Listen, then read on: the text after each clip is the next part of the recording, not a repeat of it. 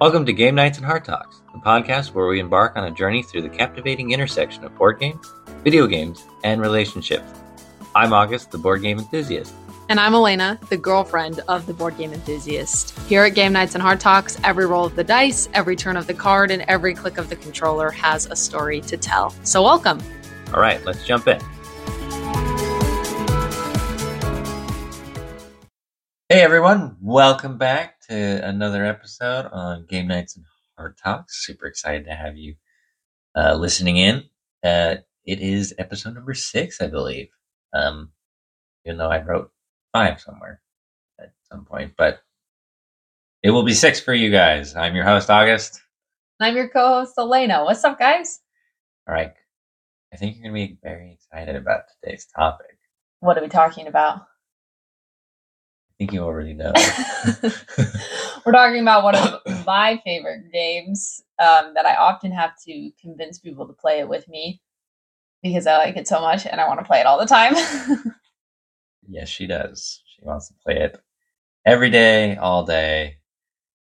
And we have other games to play. I like this. I really like this one a lot too. But August is one of those like, hey, let's equally play all the board games that I own. And I'm like, how about we play the ones that are my favorite and just play it over and over and over and over again?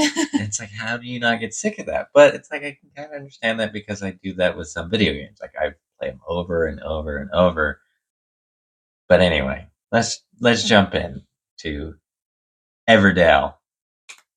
yeah. So Everdell is, I would say, one of our favorite games. It's how many players? It's up to the base game, which is what we're talking about We're talking today. about today because Um, there's a lot of expansions and we own a lot of the expansions. yeah, we just don't own two of them. Mhm. Anyway, we're not talking about those. Uh, the base players? game is four players. There's an expansion that increases it to six, but Yeah. So no, I, I think four players, um, and it is a board game. So we, I do remember we have to clarify that because we talk about video games and board games, and so this is Oh, a yes. board game. It's going to be a tabletop game. It comes with a board, um, and it comes with actually a lot of different things with it. Do you want to Well- tell them about the like little resources? Oh yeah, um, it has four distinct. Well, actually, before we do that, how about you read um, this little story in the rule book here? Okay, so this one comes from the very front of the rule book, and I love these little like story ex like excerpts that they put in Mhm. the rule books. Like they had one for Clank, and now they have one for Everdell. I bet you they have ones for different games. Yeah, how about you just read the first the first paragraph, or Oh yeah, I can read this. So it says, yeah, read the whole thing. A new year begins. Within the charming valley of Everdell, beneath the bogs of towering trees, among meandering streams and mossy hollows, a civilization of forest critters is thriving and expanding. Ever since famed adventurer Corrin Evertail discovered the hidden realm long ago, the citizens have prospered under the shelter of the enduring Evertree. From Everfrost to Bellsong, many a year have come and gone, but the time has come for new territories to be settled and new cities established. You will be the leader of a group of critters intent on just such a task. There are buildings to construct, lively critters to meet, and events to host. It will be a busy year. Will the sun shine brightest on your city before the winter moon rises? Prepare to be enchanted by the wondrous world of Everdell. Once you are here, you might never, ever want to leave. That's literally Elena. That's She so accurate. never- never wants to leave. yeah, so that's like the story version. Do you want to read the overview um a little bit and maybe just Yeah. pick and choose? Um, I'll kind of just do like a brief explanation of like how I would explain it to somebody. Yeah. When they first play, essentially, like it said, you're a leader of a group of critters, or you little, you got little meeples that are in the critter shape. Um.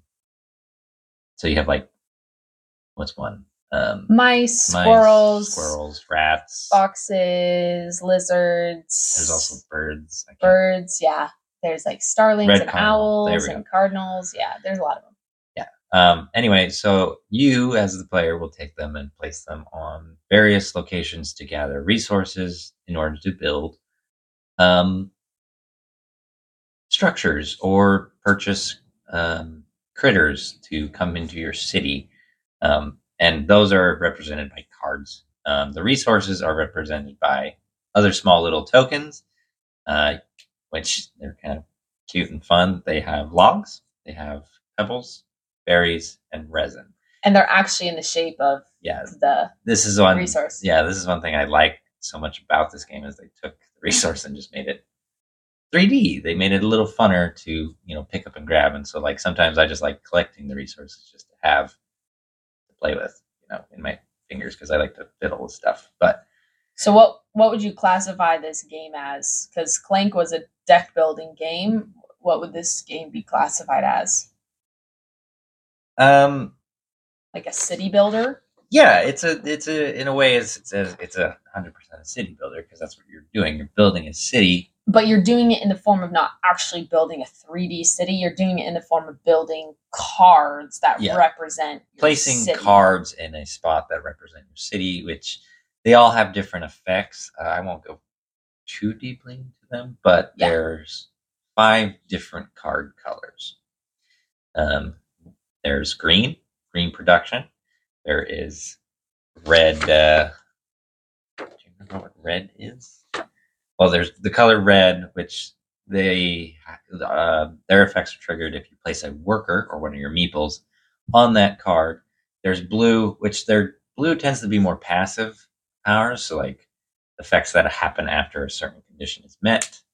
Uh, there's purple, which is purely points. Um, and then there's tan, which are tan trap, I believe. There are like they're like kind of once per uh, turn. Well, not per turn. They're once per played. Yeah, when you play them, you do the effect, and then they don't activate again. Yeah, so the whole goal of this game is to build a city that will get you the most points compared to everyone else. And so cards do different things based off of those categories, but the main two types of card that you have are going to be constructions and then critters. Mhm. And so you're building like uh, you have an actual like construction, and then you have the critter that comes along with it, or different critters like that. And so each card has points on them themselves, Yep. but then each card does different things. Like you were saying, the green production will give you resources from playing the card. Mhm. The blue one will give you passive stuff like gain a berry when you play a critter, right? Things like that. Or Um, draw a or draw a card. Mhm. Um, those are really the main form of resources that you can get is either cards or like the resources, which are the wood, the pebble, the berries, the resin, things like that. Um, Mhm. and then yeah that so that's essentially the the main gist of the game and then at the very end you count all of your points up Yeah. to uh, see who has the most points in their city essentially Yeah, and I believe there's a total of like four rounds or three. No, I think it's four rounds. yeah so they base it off of the seasons Yeah, so you start coming out of winter. So technically, like the game, I know people like think you're in spring, but you're not actually in spring. You're actually in winter. You're coming. You're in the back end of winter, moving into spring. And so when you prepare for season, which is an action you can take on your turn, you move to the next season. Which doing that means you move to spring, and then you move to summer, and then you move to autumn, and then at the end, which autumn's the last season before winter, obviously you when you do the prepare you pass because you're done. Like you've you've got your city as what would be the word? Put as put together as you can make it for winter. And like you were saying elena it's all about points. You want to get points to be the winner and you get crowned the best city builder in everdell mostly you just win the game. That's why I like it. um, I think the reason that I like this game a lot is because there's so many different builds that you can do with the cards. And that is why I think this game is so easy to come back to time and time again because it's like, okay, I know I did this build before, but you can combine cards in different ways, which means that you have a, like tons of different outcomes to build a city that could get points. Um, and that's why I think it's so enjoyable to come back to it. Just why I think Clank is enjoyable to to play again and again because you have a different deck each time. Again, Mhm. these are not games like Sorry, where literally you're just playing the same thing over and over again. It's almost like you're building a skill to get better at figuring out which cards pair better with each other so then I can get more points. Yeah. And that's why I, I really like this game. So I guess going into that, um, what is your what is like your favorite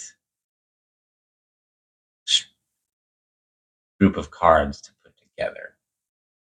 we have kind of talked about this as like the we don't know if it's the best strategy but something that we've been like playing around with is green productions are the lowest point value in terms of like the construction cards and the critter cards don't give you as many points on the actual card as some of the others but they give you resources. And when you don't have to use workers to get resources you're better off essentially right? You have more opportunities. And so we found that like building green production at least a little bit in your city is really helpful in the long term So is that one your favorite, or do you have a favorite? i don't think i have a favorite i kind of just go in each each game like what cards do i have what do i know kind of plays well together let me let me figure it out as i go which is why it's so enjoyable Yeah, nice. I should play like that more, but I I'm overly obsessed with green production. you are Like, That's all I build. Yeah. so by the end, I have bajillions of resources that I don't actually end up using. So question what what kind of drew you to this game in the first place Uh, so I guess we'll have to go back a little bit. Uh, When I was, I believe, in fifth grade, um, I had I can't even remember her name, but she was an amazing teacher. Um, she was my homeroom teacher. Um, for those of you who aren't familiar, like I had a homeroom that I would go to every morning uh, in elementary, um, and then would have to go to a separate class, but then I would come back. Like it was like our centralized classroom. And so I had a teacher there, and she allowed us as students to. She had like our own little library in her class, and she let us check out books from her little library to go and read at home and whatever. And she had this series called Redwall. Uh, Redwall was by Brian. Oh, last name. Brian Jake. I can't. Yeah, I butchered it. So, but he wrote this series and he, he took kind of like this medieval theme with it, but put animals like little critters like rats, mice, badgers, um, birds of many different. I can't bird for some. I'm just gonna say pigeons pigeons. There you go. Like he he took the and took like the little animal world and put the medieval theme into onto them, and I just I loved it as a kid. And when I saw this game as I was browsing Amazon, one does, no as you do as I do, I found this game called Everdell just sitting there, and I clicked into it and just immediately fell in love with the artwork because it reminded me of the Redwall.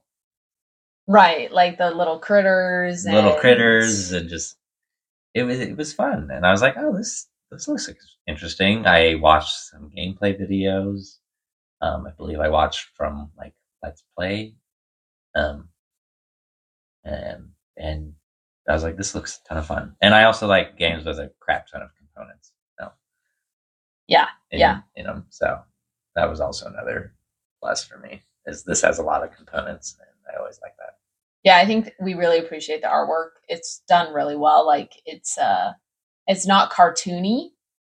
It No. it kind of leans more on the side of like if critters were actually like real life kind of what would they look like? But it's almost it's still in the painting style so it looks like their portraits have been painted. Um so yeah we really like the artwork of it how do you feel this game is for like bigger groups of people like i know you've played it with your family a couple of times how do you feel it works in that sense Um, so I looked up online, like, what's the best number of people? Because I always thought more people at the table makes it funner. It sometimes doesn't. Sometimes games get Why too- not? Well, it, it depends on the group of people you are with. If you like people who like fast competitive games, I don't think Everdell is really for them because in fast competitive games, there's one objective, like handful of things you can do. It's simple and easy. Whereas Everdell, like you were stating earlier, there is so much that you can do, and every time you play, it's, it's always different because you get a different set of cards in your hand to start. You draw certain cards that not normally play, so it that is one aspect of why I don't think this is actually a good game for larger group of people, unless you all enjoy games like this. Like, for instance, you and me, if we had, you know, three other clones of ourselves, like, this would be perfect for us. We would enjoy it. Yeah. Yeah, no, I would 100% agree. I think that the best times that we've played this is with a group of four or less, and it's people who have played board games like these before, and they are willing to kind of push through the overwhelm of the game in order to like learn it and mm-hmm. play it again. And I think that the most enjoyable times that we've had with it is when me and you just play it together. Yeah. I remember, and this I would recommend to anybody who's getting this game, is it will be overwhelming to learn it at first. I remember when I, when August taught it to me the first time, I was pretty frustrated with like uh, you get to the end of the game and you're like, great, I got like 10 points. And then you see like all of the different ways that you could have gotten points and you're like, well, crap, this sucks. But that's like the point of learning the game is oftentimes it's going to be pretty overwhelming. When you first do it, you're going to feel like you're missing all of these points, which you probably are. But the more that you do it, the easier it gets to start spot like start to see the cards and you start to get familiar with the cards. Um, and I think my my most enjoyable times are when we would play at like 11 or 12 at night and we're like debating the rules. Well, yeah, because there's uh, one specific memory I have. This this game also allows you to play solo. Like you don't have to play, but we we did that for I think a date night where we played the solo version together. So we were on a team, and we were something came up with like one of uh, the rules of a card, and we were debating back and forth how it actually applies to this situation. Because solo play does change some things, but not a lot. but And- it makes it hard. Like we really were like, okay, we got to try and beat this, and we finally beat the hardest level, and it was really good. It was really fun. yeah, so it was. I, yeah, I, I do remember that was one of my fondest memories I have of this, and we just sit there and debate. But uh, yeah, And one last thing I'll add before we finish up is I think something about gaming in relationship that we have seen is it does. We are both competitive people. oh yeah, I, I would I would say that we are. And it brings out that competitive nature. And sometimes we have used the anger of not winning against each other. like looking at it going like, oh, I'm angry that I didn't win, which Or means I'm angry at you. like you play a card that like negatively affects me, and I'm like upset, but it's at the end of the day, it's just a game. And that's like probably been the biggest growth in our relation well, one of the biggest growths in our relationship is not taking it personally when another person wins the board game or plays something against you that's going to negatively hurt you. Like we before it, we would get butthurt and be like, "I can't believe you played that," and so then like the other person would be like, "Should I play this card on them again because last time they got mad?" Um, but I know that it will help me win, and so I think over time we've had obviously a lot of conversations with this as we go. If we're ever mad at a board game, we usually will take a little bit to kind of cool off separate from each other and then we come back and go, "Hey, like You okay? you good?" like it wasn't it wasn't you, it was just the board game. Well, I think we're also at the point now that we can actually genuinely uh, congratulate each other on the win because it's like it's a board game. You're here to play to win. Yeah. Unless it's a cooperative adventure, that that's different. But- yeah. And we I think we've able we're able to like now switch it to like let's see if you can beat me type thing. It's like Oh, yeah. now we're like let's let's actually try to do our best against each other because we're now we now know like it's okay for like one person to lose and one person to win and I think it's been a healthy way to um, foster that competitive spirit among us that's uh, separate. It's an external way to build that that competition rather than like trying to compete compete against each other in our relationship or things like that. Yeah. Because we believe that it's important to operate as a team in a relationship, but c- being competitive with each other is fun. Yeah, I think you learn a lot about the other person. You do, and I think it also can elevate your your partner to another level because if if I was taking it easy on you while playing this game, like your victories would be not as what's the word? That's Um, yeah, yeah. and like you wouldn't have to try necessarily harder to beat me because like I'm easy. But I always operate with the idea of like I'm going to play to win, and I'm going to give it my best. And if I lose, then it means okay, I need to play better next time. Right. I need to elevate my best, and that's kind of what I do with games. And now I can't beat her, so this is great.